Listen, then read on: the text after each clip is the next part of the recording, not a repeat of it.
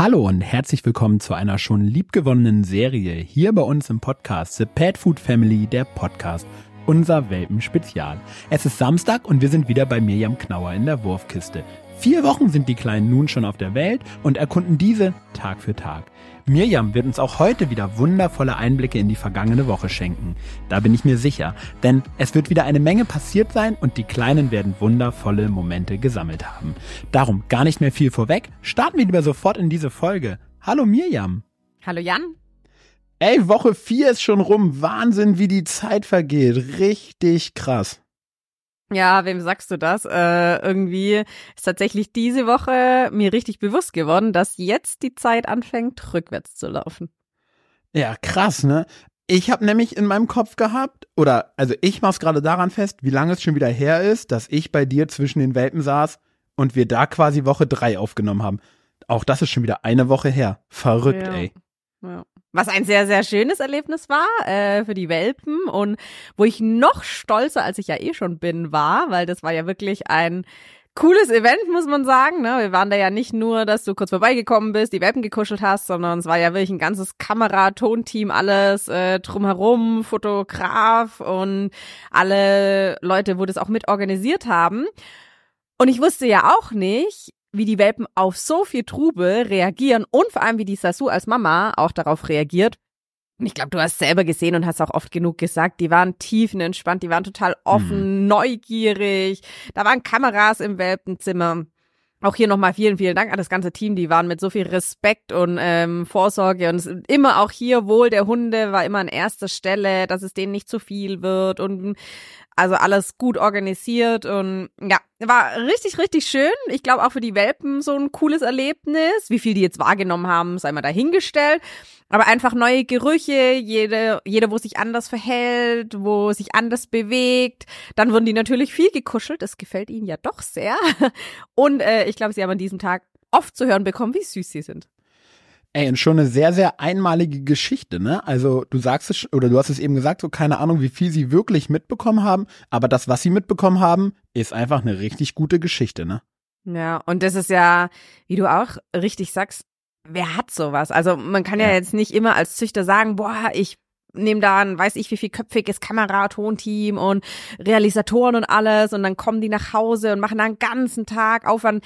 Die waren auch echt platt, jetzt muss ich gleich vorspulen. Und als ihr dann alle weg wart, da äh, haben die dann geschlafen, dann bin ich abends nochmal zu denen rein. Hab's ihr Bett fertig gemacht, in die Wurfkiste gesteckt. Und Bett fertig gemacht?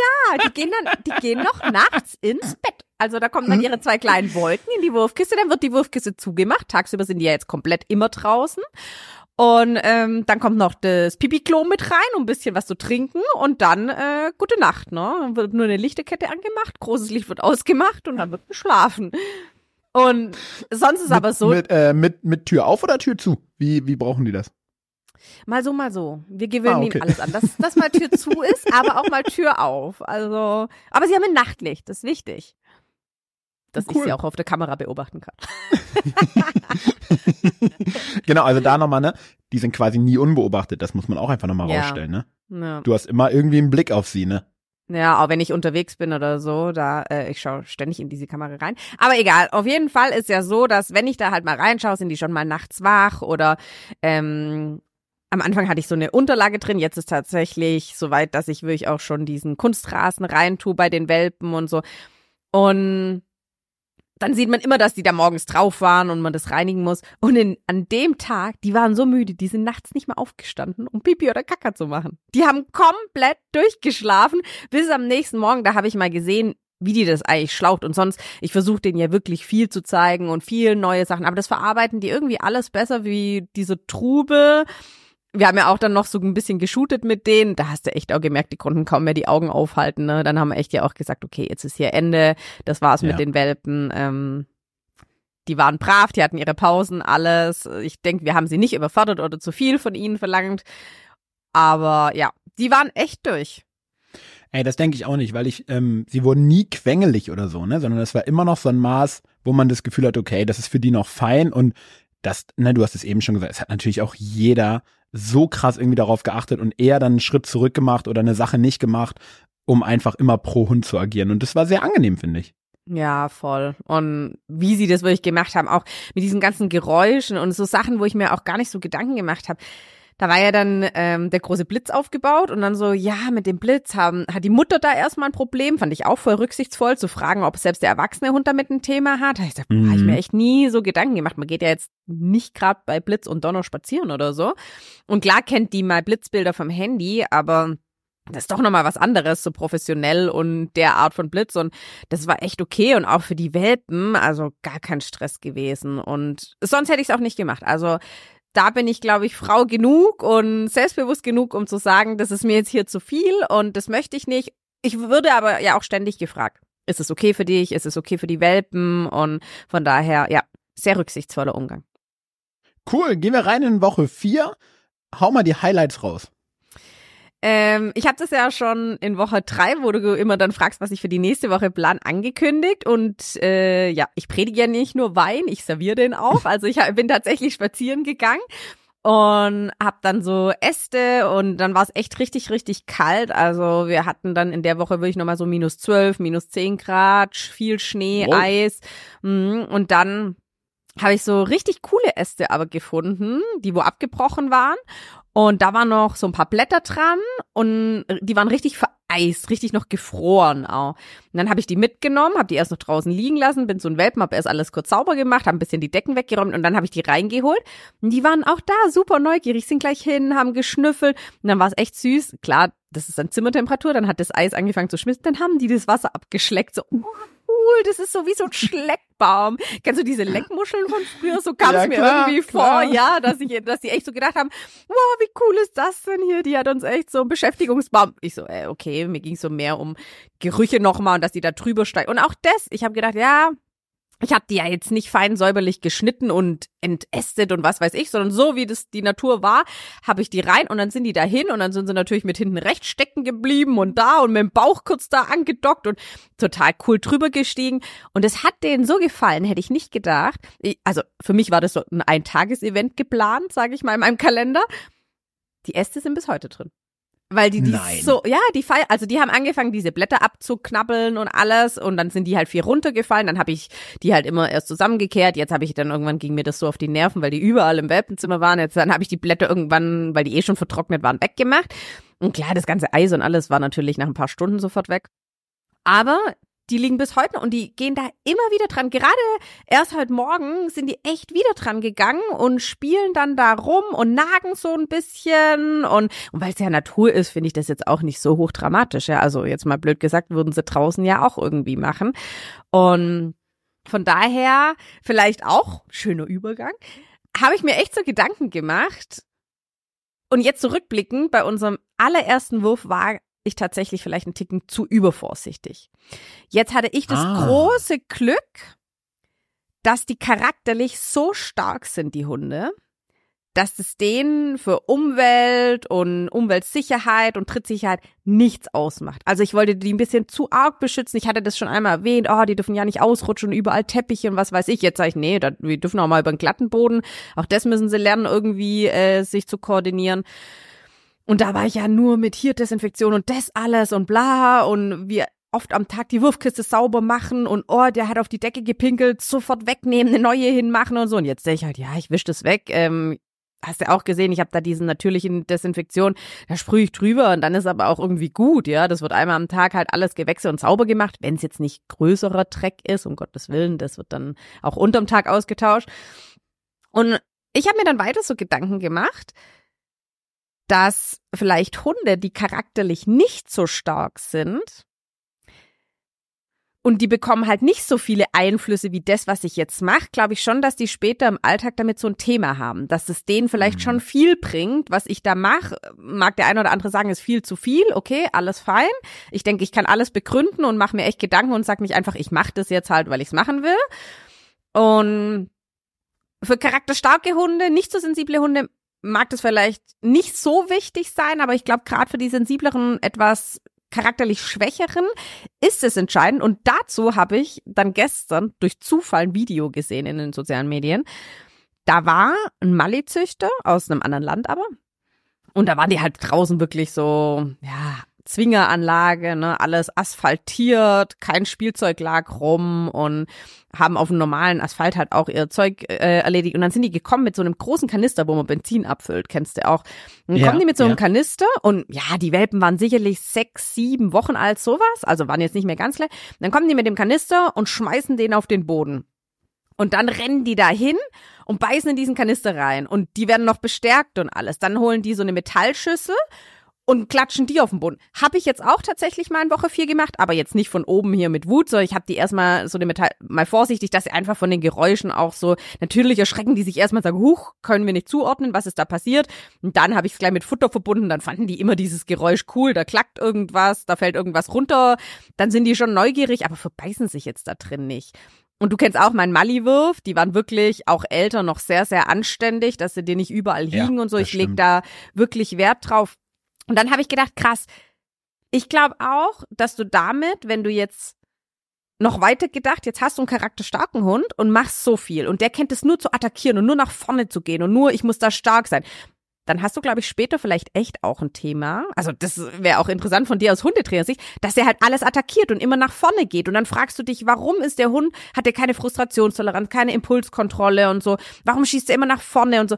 Vielleicht hat der Züchter da schon so diesen Grundstein. Also ja, natürlich, charakterlich muss das der Hund mitbringen.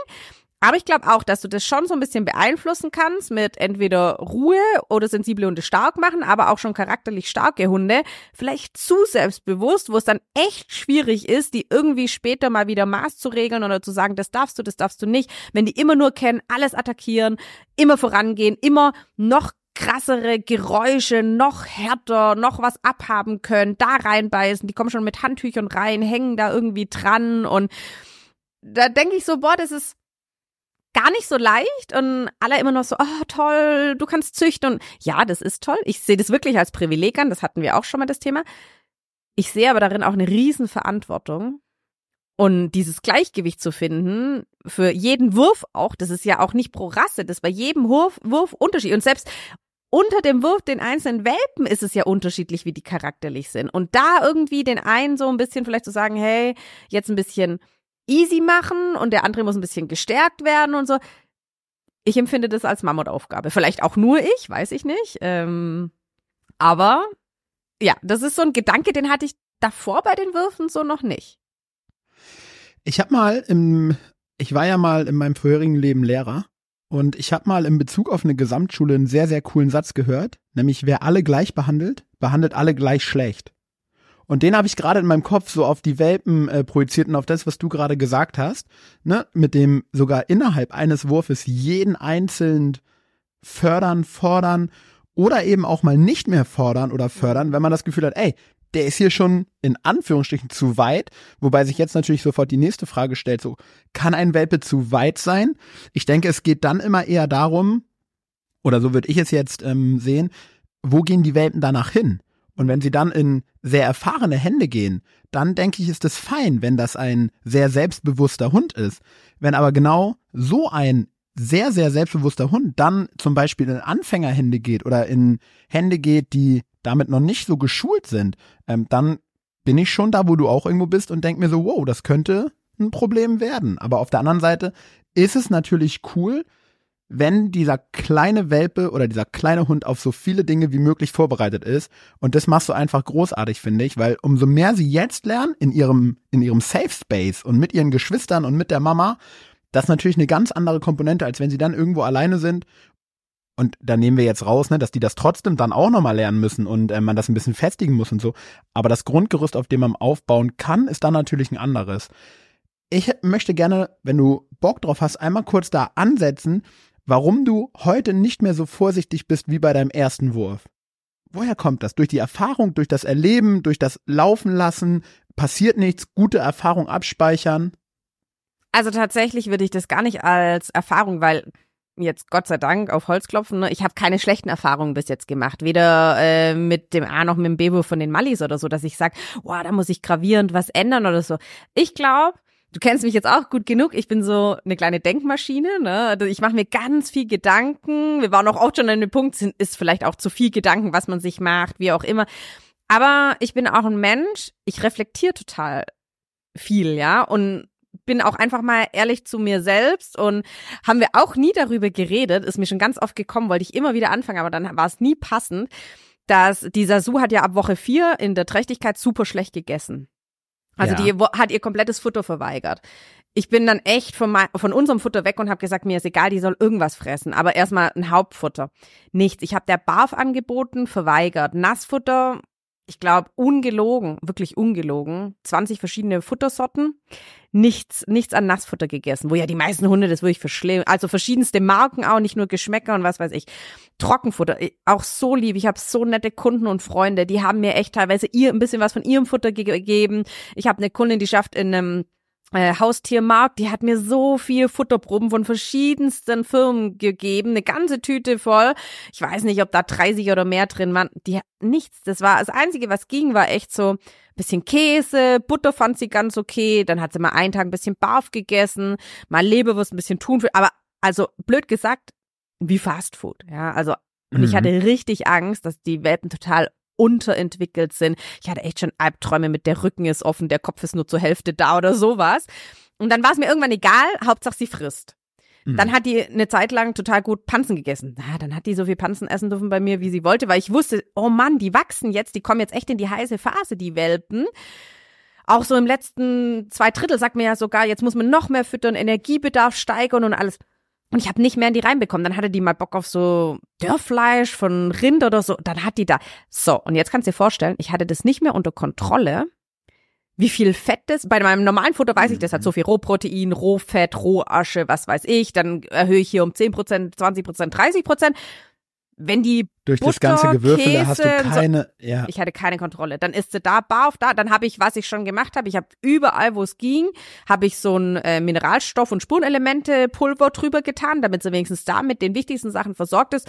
Dann habe ich der Hähnchenbrust gekauft, abgekocht, ihr gegeben und Rinderhack ihr gegeben, Rinderhack gebraten, also und jeden Tag gefühlt wollte die was anderes und mir war es egal, Hauptsache sie frisst, ich wusste, Mensch, die hat Babys drin. Jetzt war das so unkontrolliert und die hatte ja einen Bauch, dass alle gesagt haben, fünf Welpen oder mehr, was für ein Basenji echt schon ein großer Wurf ist. Und ich war irgendwann auch und habe gedacht, ja, keine Ahnung, kann ich nicht sagen, weil ich wusste noch nicht, wie ich es einschätzen kann von ihrem Bauchumfang. Aber sie war ja wirklich richtig füllig. Und dann habe ich gedacht, ich habe mich da immer selbst entschuldigt, habe gedacht, die frisst ja eh fast nicht und so schlecht, das müssen viele Welpen sein. So, und jetzt kamen in Anführungsstrichen nur drei Welpen und jetzt habe ich mich selbst reflektiert und habe gedacht, Miri, Bullshit, was du da gemacht hast. Also ich glaube, ein Hund ist so gut versorgt von den Mineralstoffen und Spurenelemente, selbst wenn die mal zwei, drei Tage nicht frisst, sterben die Welpen da drin nicht. Und dann fängt die schon wieder das Fressen an. Und dann habe ich gedacht, würde ich nie wieder machen. Und ich habe nie gedacht, dass mir das als Züchter passiert, weil bei der Mali-Hündin habe ich da ein Adlerauge drauf gehabt, dass die kein Gramm zu viel hat, weil alle mir erzählt haben, die darf nicht fett und nicht fett füttern, die, das macht bei der Geburt Probleme und, und, und. Jetzt ist mir genau das passiert. Und ich finde, das ist einfach auch eine Reflexion. Da darf man auf niemanden irgendwie mit dem Finger zeigen und das kann jedem passieren. Ich hätte nie gedacht, dass es mir passiert, aber weil ich einfach keine Kontrolle mehr über die ganzen Nährwerte hatte, ist die einfach wirklich nur dick geworden. Und dann sind echt die Welpen gekommen, dann habe ich die erstmal auf Diät gesetzt und habe gedacht, okay, krass. Geht so halt auch nicht. Na, es unterstreicht wieder, sorry, wenn ich reingehe, aber ja. Es unterstreicht gerade in meinem Kopf wieder so einen Satz, den ich immer, immer benutze, sowohl bei meinen Kunden als auch bei mir selbst. Angst ist kein guter Berater. Ja, bin ich voll bei dir. Und das ist, und ich hatte ja. richtig Panik um die Welpen und das, da ist vielleicht echt mal der Punkt gewesen, habe ich mir, habe ich mich zu arg verkopft. Aber auch das, wir sind Menschen, wir machen alle Fehler. Schlimm ist nur, oder ich habe mal den Satz gehört, dumm oder ein Fehler ist nur, wenn man die gleiche Sache zweimal macht und auf dasselbe ja. Ergebnis oder auf ein anderes Ergebnis hofft, ne? Ja. Das ist so, wo ich gedacht habe, ja, also würde mir einfach nicht mehr passieren. Ja, dann ist sie nicht und natürlich kann man ihr mal irgendwas so ein bisschen als, kriegt sie ein bisschen Butter drüber oder was, aber sie wird schon wieder anfangen zu fressen. Und dann hat die natürlich gemerkt, krass, die gibt sich jeden Tag so Mühe, ich äh, warte jetzt Na, einfach, klar. bis das Richtige kommt, wo ich Bock drauf habe und ja, die Hunde erziehen uns ja manchmal da schon. Und deshalb glaube ich gar nicht, dass es jetzt schlechte oder gute Erfahrungen sind in den letzten Würfen, sondern dass es einfach so meine Selbstreflexion ist und mit der Zeit auch die Sicherheit, wo ich mit dem Ganzen bekomme. Beim ersten Mal willst du einfach nichts falsch machen und hast du Angst um alles. da war ja wirklich auch zwei Wochen, durfte kein Besuch zu uns kommen und nur aus Entfernung. Und jetzt, ähm, nach ein paar Tagen war Besuch einfach bei uns. Natürlich dürften die nicht zu den Welpen rein und die dürften die nicht anfassen und so. Aber die Tür zu den Welpen war offen, da war noch ein Gitter davor. Und wenn die da einmal aus fünf Meter Entfernung reingeschaut haben, habe ich keinen Nervenzusammenbruch bekommen. Mhm. Weil ich gedacht habe, also jetzt mal hier, ja, ich habe gefragt, bitte niemand, der wo jetzt erkältet und mit Magen-Darm und irgendwelche Bakterien mir reinbringt, fein. Aber ansonsten waren echt auch Freunde, alles, also war Kontakt. Das ist ja manchmal dann auch, wo ich schon schmunzel, die sagen, ja, niemand darf zu den Welpen, aber die Hündin geht draußen im Park mit irgendwelchen anderen Hunden spielen, wird von fremden Menschen gestreichelt oder Freunde kommen, streicheln die Mutterhündin. Die Mutterhündin wird jetzt blöd gesagt nicht desinfiziert und dann geht die zu den Welpen. Wo ist da der Unterschied? Weißt du, was ich meine? Und das sind ja so Gedanken, total. Ich war da am Anfang auch voll äh, in dieser Schiene, aber ich denke, ich habe mich sehr schnell gefangen, immer innerhalb von drei Würfen, also eigentlich nur zwei Würfe später, um zu sagen, ich bin vorsichtig, ja, ähm, da muss man auch auf ein paar Sachen einfach Wert legen, aber alles so ein bisschen mit Hirn und Verstand und wie wir es auch mit den Gerüchen hatten. Ich glaube auch, dass dieses zu sterile und zu vorsichtige, dass das halt vielleicht auch manche Sachen in dieser heutigen Welt auslösen kann. Und deshalb kommen wir gleich zum nächsten Erlebnis. Die waren, ähm, also ich habe nochmal, wir haben ja immer noch sehr viel Schnee und immer noch sehr kalt. Ich habe noch einmal Schnee ihn reingeholt. Haben sie ja schon einmal gekannt, diesmal haben sie es aber nochmal anders wahrgenommen. Und das Lustige ist, ich, ich hatte das Gefühl, die haben das erkannt. Weil ich habe diese Plane ausgebreitet, bin mit dem Eimer gekommen und dann standen die schon auf dieser Plane. Wo ich gedacht habe, hä, checken die jetzt echt, dass da wieder Schnee draufkommt? Und dann bin ich, habe ich den Schnee drauf und beim ersten Mal habe ich sie ja echt auch mal drauf gesetzt und gelockt und so. Und dann sind die gleich da durchmarschiert. Dann habe ich ja auch schon angekündigt, will ich sie aus der Hand füttern. Dann bin ich mit dieser Leberwurst, diese Extrawurst äh, von Mera, bin ich dann hin und habe ihnen da ein bisschen Leberwurst, nur einen kleinen Boppel. Dann durften sie da wieder runtermarschieren und so. Die fressen jetzt echt schon cool aus der Hand oder die wissen, wenn die Tube kommt, docken die da echt schon an. Total cool, machen sie echt, fressen super, super gut. Mittlerweile kriegen sie ja jetzt auch viel mehr normal fressen und nicht mehr nur Mama. Wir geben denen ja immer zuerst Essen und dann lassen wir die Mama rein. Und dann habe ich aber gedacht, ist glaube ich auch nicht gut, wenn so ein Winterwurf, ja, es ist kalt. Ich kann die jetzt keine ein, zwei, drei Stunden draußen lassen. Die haben ja kein Unterfell, Unterwolle, nichts. Das ist ja wie nackte Haut mit ein paar Stoppel drauf. Aber ich glaube auch, dass es das Immunsystem zu schwach mache, wenn ich denen halt nie mal irgendwie so die Natur und wie wir es auch hatten, der Wind, wo irgendwie Gerüche mit sich bringt und so. Und dann habe ich die echt an einem Tag gepackt und es waren minus acht Grad oder so und dann habe ich die erst nur auf den Asphalt, wo wir Schnee geräumt haben, gesetzt und das war echt lustig. Das kennst du auch, wie die Welpen plötzlich so, die sind ja im Welpenzimmer so Raudis, ne, da kennen sie sich aus, das ist ihre Hut und alles und dann setzt du die raus und plötzlich so, oh mein Gott, was ist das? Ja, plötzlich die Mutigste sitzt so dran und sagt, okay, ich sitze erstmal und schaue mir hier das Ganze an. Ne? Also total interessant. Und dann habe ich sie echt auch in Schnee gesetzt. Das war nicht lang, es waren vielleicht fünf Minuten oder so. Die Mama war auch dabei. Aber das war schon cool zu sehen. Und zum Aufwärmen habe ich gedacht, komm, äh, von einem Schock in den nächsten gleich rein. Äh, habe ich es in die Praxis dann getan. Da habe ich ja auch den Kunstrasen drin. Und das war echt auch super interessant, weil ich immer wieder ein paar Hunde habe, die haben mit dem Kunstrasen bei mir, also erwachsene Hunde, wo als Kundenhunde in meine Physiotherapie kommen, die haben ein richtiges Thema mit dem Kunstrasen. Die wollen da nicht drauf laufen, andere sagen, ah, das ist Gras, da pinkel ich immer nur hin oder so. Und da waren die auch erstmal so, wow, schon wieder was anderes, andere Gerüche und so. Und dann sind sie aber echt da rummarschiert. Dann habe ich nämlich beide Basenjis mit dazu. Dann haben die da gespielt. Das ist ja, ich sage immer, ihre große Spielwiese da unten. Und dann sind die da rumgerannt und alles. Und das war für die Kleinen, glaube ich, echt auch ganz cool. Und danach sind sie aber dann wieder ins Welpenzimmer gekommen. Ey, cool. Hört sich gut an. Viel passiert. Ähm, ich wäre ja nochmal irgendwie für Sand und für Kieselsteine auf der Folie. Das müsstest du dann vorbeibringen. Aber ich mag's, was du alles so machst. Und du hast es letztes Mal ähm, schon angeteasert, ähm, Besuch. Ja, tatsächlich, äh, darf man natürlich nicht vergessen. Es stand der erste Welpenbesitzerbesuch an und zu dem Zeitpunkt war ich in der Hinsicht super entspannt, weil ich wusste, dass Sasu selbst mit dem großen Team und mit fremden Menschen gar kein Thema hat, dass die jeden an die Welpen lässt. Ja, sie geht mal kurz vorbeischauen, aber zu keinem Zeitpunkt wird die aggressiv oder blöd oder ja, also hat mir wirklich gut gefallen, der Umgang so, wie sie das gezeigt hat. Und in der Hinsicht war ich echt tiefenentspannt, da wusste ich, das ist safe, für sie auch kein Thema und ist natürlich auch für die Welpenbesitzer schön, ne? ich hatte es echt auch mal mit einer Freundin, wo ich gesagt habe, ich wüsste nicht, es wird mal der Zeitpunkt kommen, wo ich mir Fremdblut wiederhole, also wo ich einfach mhm. von einem anderen Züchter mir eine Zuchthündin hole. Und ich wüsste nicht, ob ich mir tatsächlich einen Welpen aus einem Wurf nehmen würde, wo die Hündin mich nicht ranlässt. Also auf der einen Seite sagt der Andi, also mein Mann sagt dann so, ist doch irgendwie auch verständlich und normal. Und wir hätten es ja auch akzeptiert. Was willst denn du machen? Wenn die Hündin sagt, niemand geht an meine Welpen, was willst du machen? Auf der anderen Seite denke ich, ist das wirklich jetzt souverän? Also sie kann ja einschätzen, dass man denen nichts Böses will. Ich weiß es nicht. Ich bin da echt so, ich habe jetzt auch nicht gesagt, ich würde... Hast du das schon mal gehabt? Ja. Weil ich bin gerade in meinem Kopf. Also von unseren Hunden nicht? Nein, nein, ich meine so generell. Also ich habe es ja. noch nie irgendwo erlebt, dass das nicht möglich ja. war. Bei ähm, den Malinois gar nicht so untypisch.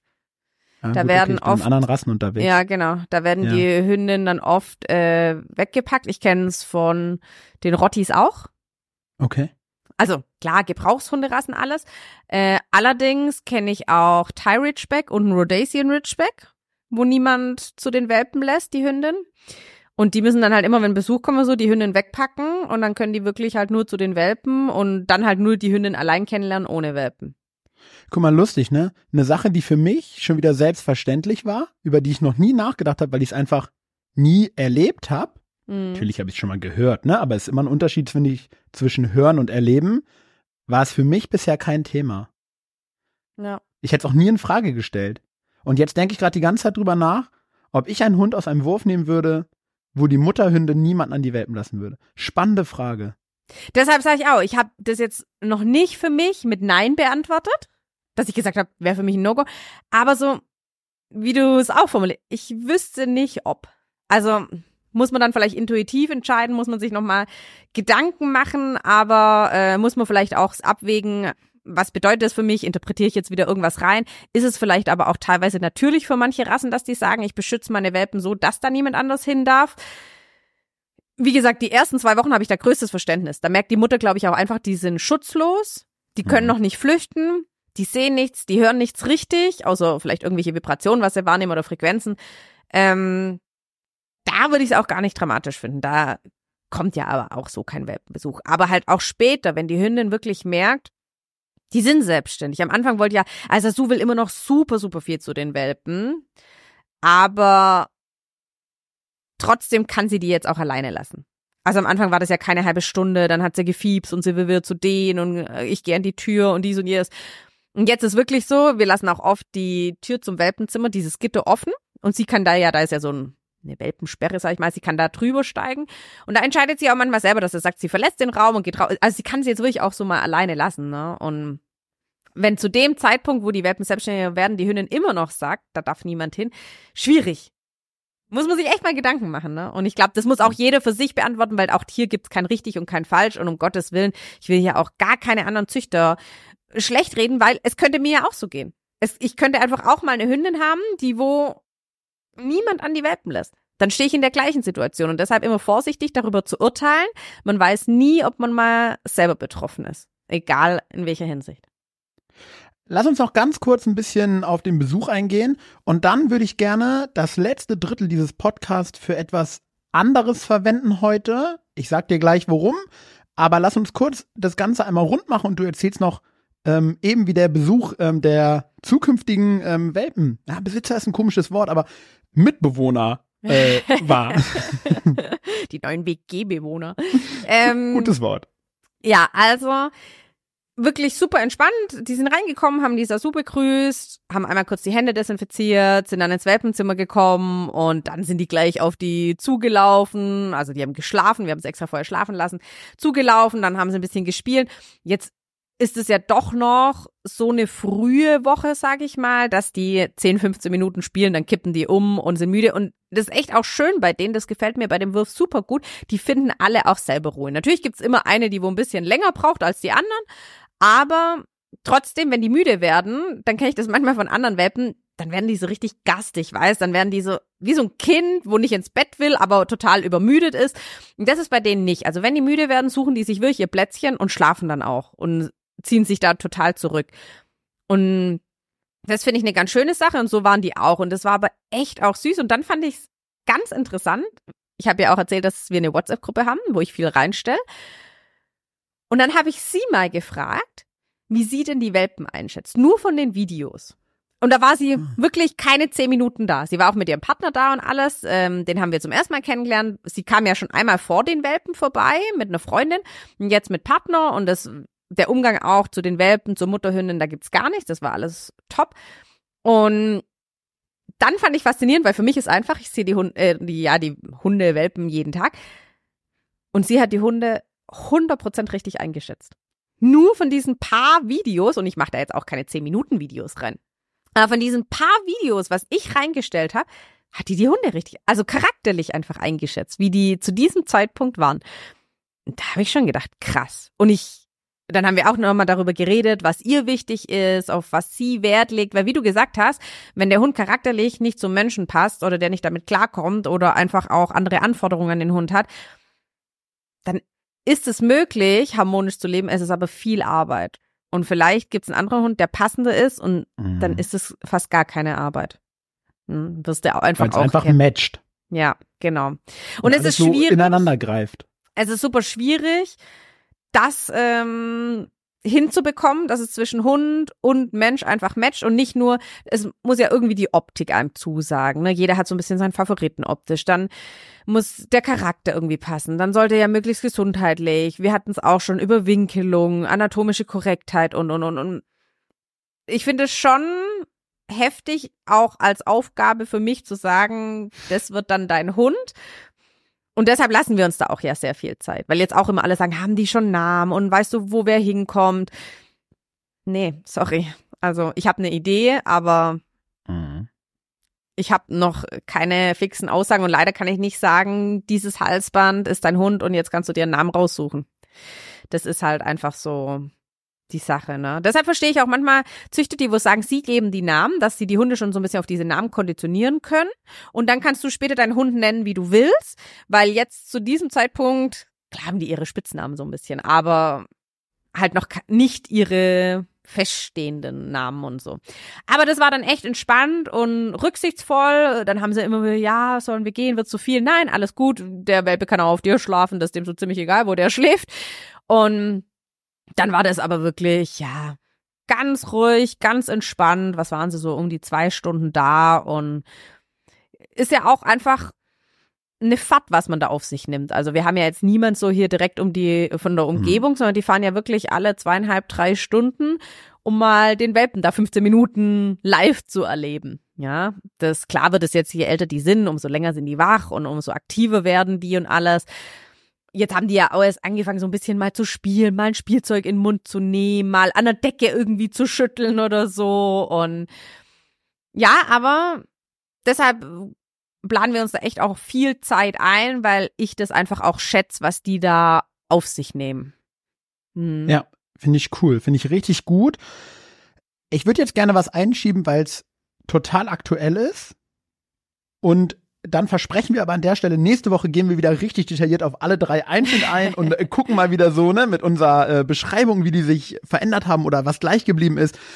Aber ich habe heute Morgen Zeitung gelesen und auf der Titelseite, und das fand ich sehr, sehr krass, weil ich sowas in meinem ganzen Leben noch nie auf einer Titelseite gesehen habe, stand von ähm, dem Hamburger Tierschutzverein, die Vorsitzende hat den, ja, wie soll ich sagen, Wunsch oder den Vorschlag gebracht, ähm, dadurch, dass ja aktuell alle Tierheime überlastet sind, nur schon mit den Hunden, die wir in Deutschland haben. Und jetzt mal, das fand ich richtig krass, in den letzten zehn Jahren sind in Hamburg einundfünfzigtausend Hunde dazugekommen. Also eine wahnsinnige Zahl, fand ich richtig krass. Und sie hat den Vorschlag oder die Idee ähm, unterbreitet und die hat es halt auf die Titelseite geschafft, dass man ein Zuchtstopp einsetzen sollte, so lange, bis diese akute Situation sich gebessert hat. So lange, bis man also ne, wieder Beschlagnahmung durchführen kann, weil in Tierheim Platz ist und, und, und. All diese Sachen, die da ähm, dranhängen. Und sie hat es ähm, so formuliert, dass auch, also heute auch in den Tierheimen extrem viele Rassehunde sind. Ähm, gerade Corona-bedingt, wissen wir alle, wurden viele Hunde gekauft, danach ins Tierheim gegeben. Sie sagt, das heißt, dieses Argument, dass man lediglich, und lediglich bitte in Anführungsstrichen, Mischlinge dort bekommen würde, ähm, zieht einfach nicht mehr.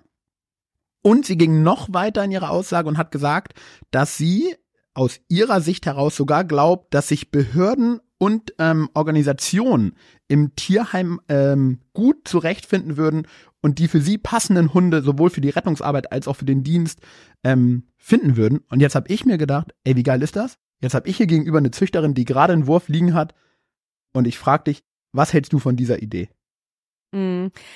Also, spannend ist erstens für mich, Züchter ist nicht Züchter. Wir sind F C I anerkannte Züchter. Und ich kenne ganz, ganz, ganz viele in eBay, auch hier herum, die züchten ohne Papiere, nennen sich Züchter, haben auch einen, Anführungsstrichen, Zwingername, der nicht geschützt ist und nichts. Sind das wirklich F C I-Hunde? Weil, ich muss sagen, ich kenne brutal wenig Hunde. Und ich habe viele Kunden mittlerweile, die haben Tierschutzhunde, Haustierhunde, ähm, wirklich nur für den Familienbedarf. Die haben aus dem Tierschutz, aus dem Tierheim, haben alle keine Papiere. Alle keine mhm. Papiere. Ich kenne keinen Züchter, gibt's bestimmt, heißt nicht, dass es das nicht gibt. Ich kenne keinen, der seine Welpen wissentlich im Tierheim lässt. Entweder versucht er, die sofort wieder rauszuholen, oder bei uns steht auch im Vertrag, der Welpe, wenn er verkauft wird, geht erst an uns. Also wir haben so ein Vorkaufsrecht, jetzt sei dahingestellt, ob es das gibt oder nicht. Wir bauen eher darauf, eine gute Beziehung und Bindung zu unseren Welpenkäufern zu haben, dass wir immer die erste Anlaufstelle sind, dass wir immer die Welpen erst zurücknehmen und dann für ein neues Zuhause suchen. Mich würde mal interessieren, wie viel F C I-Papierhunde wirklich in den Tierheimen sitzen. Und dann will ich aber auch die F C I-Papiere sehen. Ich habe nämlich auch gehört, dass eine Kundin von mir hat gesagt, ja, sie hat einen Hund im Tierheim angeschaut. Dann sage ich, ja, cool, hier, ja, wäre ein Rassehund. Dann sage ich, okay, Bild gesehen. Sage ich, und welche Rasse, also ich kenne um Gottes Willen auch nicht alle Rassen, deshalb war ich echt interessant und sage, ja, welche Rasse ist das? Ja, das wäre so ein portugiesischer Wasserhund. Sage ich, oh, ja doch, die kenne ich. Aber es sieht jetzt für mich nicht nach einem portugiesischen Wasserhund aus. Sie soll sich mal die Papiere von dem Hund zeigen lassen. Weil sie auch, ja, reiner Rassehund, rein rassig. Jetzt haben die Papiere gezeigt. Das war ein Impfausweis. Das waren die Papiere des Hundes. Ah. So, es war, gab keine F C I-Papiere von diesem Hund. Und um Nochmal, es gibt sicherlich Hunde von F C I, die sind im Tierheim, aber ob das jetzt so viele sind, dass man sagt, hört auf zu züchten, das äh, tue ich mal ganz stark dahinstellen. So, und jetzt weiß ich noch was anderes, und auch das, ich weiß es nicht von jedem Tierheim, ich weiß es von einem Tierheim, das werde ich auch nicht nennen. Die bekommen eine Bezuschussung, wenn die Plätze besetzt sind. Das heißt, wenn ein Platz okay. im Tierheim nicht besetzt ist, holen die Hunde aus dem Ausland. Und jetzt ist auch dahingestellt, um das Tierheim dann zu füllen, ne, um wieder gesetzlich diese Unterstützung zu bekommen. Und jetzt ist auch dahingestellt, ja, bestimmt finde ich auch nicht alles gut, was gezüchtet wird und wie gezüchtet wird und wie auch nicht nur gezüchtet, sondern auch vermehrt wird. Ohne Papiere werden teilweise die Hunde für dreieinhalbtausend Euro verkauft. Verlangen wir als F C I-Züchter nicht, und ich muss einiges mehr ausgeben an allein schon unsere Zuchtstättenabnahme, die Wurfabnahme. Ich lasse die Impfen chippen, es werden Welpen von irgendwelchen Vermehrern ungeimpft, ungechippt verkauft für zweitausendachthundert Euro. Und dann gehst du noch selber chippen, impfen, ja. Das kostet alles Geld. Die wachsen mit einem Lidl-Futter auf und, und, und. Und dann, ich finde Tierschutz eine mega Sache und Respekt vor allen, die das machen. Aber ich habe halt auch eine Bekannte, die hat einen Hund aus der Türkei, einen Straßenhund, so ein Kangal-Mischling, todunglückliche. Hätte man den lieber auf der Straße gelassen. Die konnte den nicht ableihen, der wollte alles töten, war stark territorial. Sie wollte Sport mit dem machen, ging mit dem Hund gar nicht, weder Unterordnung noch ziehen, noch konnte der sich für Frisbee oder Sonstiges begeistern, klar, auf seiner körperlichen Konstitution. Auch die Frage, will denn jeder Hund irgendwie, hart runtergebrochen, in Gefangenschaft mit uns Menschen leben? Sind nicht manche Hunde draußen glücklich? Und da rede ich jetzt nicht über diese krassen Straßenhunde und die krassen und auch von Tötungsstationen. Das unterstütze ich alles, das hype ich alles, ist alles fein für mich. Aber vielleicht, wenn man jetzt so krass sagt, hört auf zu züchten, dann sag ich, hört doch auf, die Hunde aus dem Ausland zu holen. Lasst doch die Hunde in dem Land, wo sie sind. Wir hatten das Thema auch schon mal. Ist es wirklich so geil, einen Basenji von Afrika nach Deutschland zu holen, weil man ihnen Mäntel anziehen muss, was weiß ich. Jetzt züchten wir auch, um Gottes Willen, ich liebe die Hunde und ich versuchte es, hier ein schönes Zuhause zu machen. Aber wo hörst du da auf? Wo fängst du an? Ich finde das ein ganz schwieriges Thema, und ich finde das von der Verantwortung sich sehr rausgenommen, das nur auf eine Gruppe zu schieben und zu sagen, die sollen da was dagegen unternehmen, aber alle anderen können da weitermachen. Ich glaube nämlich, würden wir keine Hunde mehr aus dem Ausland importieren, dann hätten wir auch das ganze Problem nicht mehr. Dann wären vielleicht auch die Tierheime nicht mehr so voll. Jetzt wäre echt mal die Frage, wie viel Hunde, wirklich Rassehunde, F C I anerkannte Rassen, mit Papieren landen im Tierheim. Wenn die jetzt fünfhundert Hunde haben und dreihundert Hunde davon sind F C I-Hunde, finde ich das echt extrem viel. Wenn die aber zwei bis fünf Hunde haben mit F C I-Papieren und der Rest nicht, dann weiß ich nicht, ob das die richtige Aussage dafür ist, zu sagen, hört auf zu züchten, bis wir das im Griff haben. Und halt auch, wenn ihr züchtet, wie ich vorher gesagt habe, ist es doch auch diese Verantwortung, dass es halt wirklich passt. Warum landen die im Tierheim? Weil es halt oft nicht passt, weil sie vielleicht auch keine Unterstützung haben. Du kennst auch, also auch hier wieder ehrliche Reflexion. Wir hatten aus dem A-Wurf, da lief ja wirklich bei uns bei den Malis alles schief, was schief laufen kann. Vom Deckakt bis zum Kaiserschnitt alles.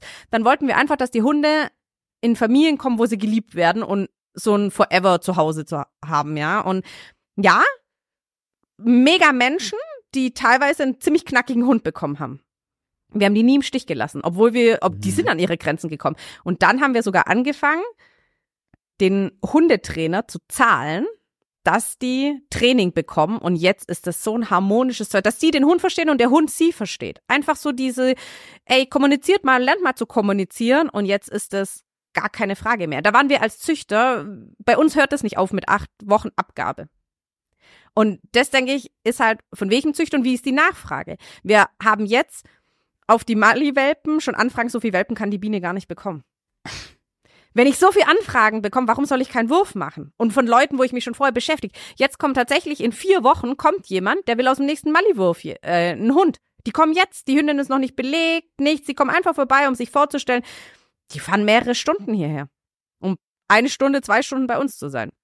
Ich denke, da ist es vielleicht weit hergeholt, wenn man sich so Mühe macht. Und ich bin da um Gottes Willen nicht die Einzige. Ich bin auch in einer WhatsApp-Zuchtgruppe drin. Da machen sich alle solche Gedanken. Das ist so ein schöner Umgang da drin mit den Welpen. Und ja, da wurde auch mal ein Hund wieder reingestellt, der zurückgekommen ist. Aber das hat die Züchterin selber reingestellt und hat dafür gesorgt, dass der wieder ein schönes Zuhause bekommt. Und ich geh, bin da voll bei ihr. Mit Sicherheit kann man auch für Behörden oder für Rettungshunde oder so Hunde aus dem Tierheim nehmen. Aber eigentlich ist dann auch, dann übertrage ich fast die Aufgabe an die Tierheimleute, den passenden Hund auch dafür zu finden, weißt? Also das, was ich als Züchter übernehme, sage ich dann auch, okay, das sind Hunde, aber ihr müsst halt, garantieren kann man eh nie, dass der Hund keine Macken, aber passt der wirklich, bietet der sich für die Arbeit an, ist der damit nicht überfordert, wenn der vielleicht in blöde Situationen kommt, was hat der vielleicht für Vorerlebnisse, weiß ja fast keiner. Und das ist schon, was ich sag, alle unsere Hunde haben Macken. Ich weiß aber, von woher diese Macken kommen, weil die seit der achten Woche bei mir sind und ich weiß, was in irgendeiner Situation passiert ist, warum der eine Hund sich nicht so gut anfassen lässt, weil der ein Jahr lang nur Schmerzen hatte beim Anfassen, ja. Ich weiß, warum die vielleicht auf sowas irgendwie reagiert, weil, keine Ahnung, nach der würde ein Böller geworfen oder so. Also ich weiß es schon eher, wenn ich von klein an einen Hund großziehe, ich sag eher, nicht hundert Prozent, wie wenn ich halt einen Hund habe, wo ich noch nicht mal weiß, wo kommt der her, was hat der erlebt, aus welchen Verhältnissen kommt der? Und dann soll der, jetzt mal weit geredet, im Dienst funktionieren und jetzt soll er auch noch gesund sein. Weil ganz viele Hunde, wo ich halt zur Therapie habe, aus dem Tierschutz, die sind wirklich sehr krank. Es gibt auch genug Zuchthunde, die krank sind, ne? Und auch F C I-anerkannte Hunde, die krank sind, müssen wir jetzt gar nicht drüber reden. Ich bin einfach kein Fan, mit dem Finger auf eine Gruppe oder ein Mensch oder ein Tier oder was auch immer zu zeigen und zu sagen, ihr müsst etwas verändern. Ich glaube, wir müssen alle zusammen etwas verändern. Und dann tut sich richtig was. Und nicht zu sagen, hey, hört ihr mal auf zu züchten oder dass die Züchter sagen, hey, mit dem Tierschutz ist blöd oder hey, Vermehrer darf es nicht mehr geben. Würden mal alle anfangen, mehr an einem Strang zu ziehen, wie mehr ein Tauziehen zu machen, wo die einen nach rechts und die anderen nach links zu ziehen, dann könnten wir richtig was verändern. Ey, krass, gefällt mir. Bei mir ist so ein bisschen hängen geblieben, oder ich würde es für mich so zusammenfassen, würden wir alle ein bisschen mehr pro Hund agieren, dann wären wir, glaube ich, schon einen großen Schritt weiter. Ja. Danke für den Ausflug. Das ähm, war spannend, das zu hören, vor allen Dingen, weil ich äh, wirklich diesen Artikel noch in meinem Kopf habe und es waren spannende Gegenargumente, die du gerade ähm, gebracht hast. Ich glaube, dass sowas super spannend wäre, mal wirklich in einen Austausch zu gehen. Und ähm, miteinander zu reden und nicht übereinander zu reden. Lass es uns hier abrocken, indem du uns noch schnell sagst, was in der nächsten Woche ansteht, damit wir wissen, worauf wir uns beim nächsten Mal freuen dürfen.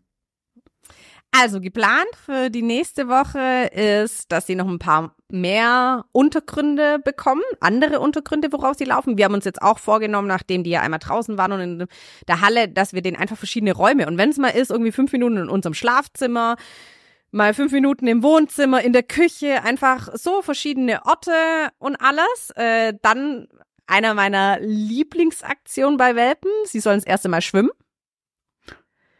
Mhm. Das wird die erste Schwimmstunde für die kleinen Mäuse geben. Schwimmwesten sind schon parat liegend. Ähm, auf das freuen wir. Es gibt weiteren Welpenbesuch und auch einen besonderen Besuch. Es steht ein Kinderbesuch an. Also es werden tatsächlich Kinder ah. kommen, weil nochmal Kinder ja ganz anders agieren wie Erwachsene. Und deshalb haben wir eine ganz nette Freundin, die, wo uns ihre Enkelkinder praktisch bereitstellen, ähm, dass die vorbeikommen. Kann ich aber frohen Gewissen, die Basenji-Welpen sind echt super lieb und brav und ähm, die freuen sich auch schon sehr darauf. Cool, dann bin ich sehr gespannt, was du uns nächste Woche berichtest. Vielen Dank für heute, wieder sehr, sehr spannend. Ähm, ich wünsche euch eine gute Zeit, den Kleinen viele tolle Erlebnisse und euch zusammen viele Herzensmomente. Bis nächste Woche. Bis nächste Woche. Danke dir. Ciao. Ciao.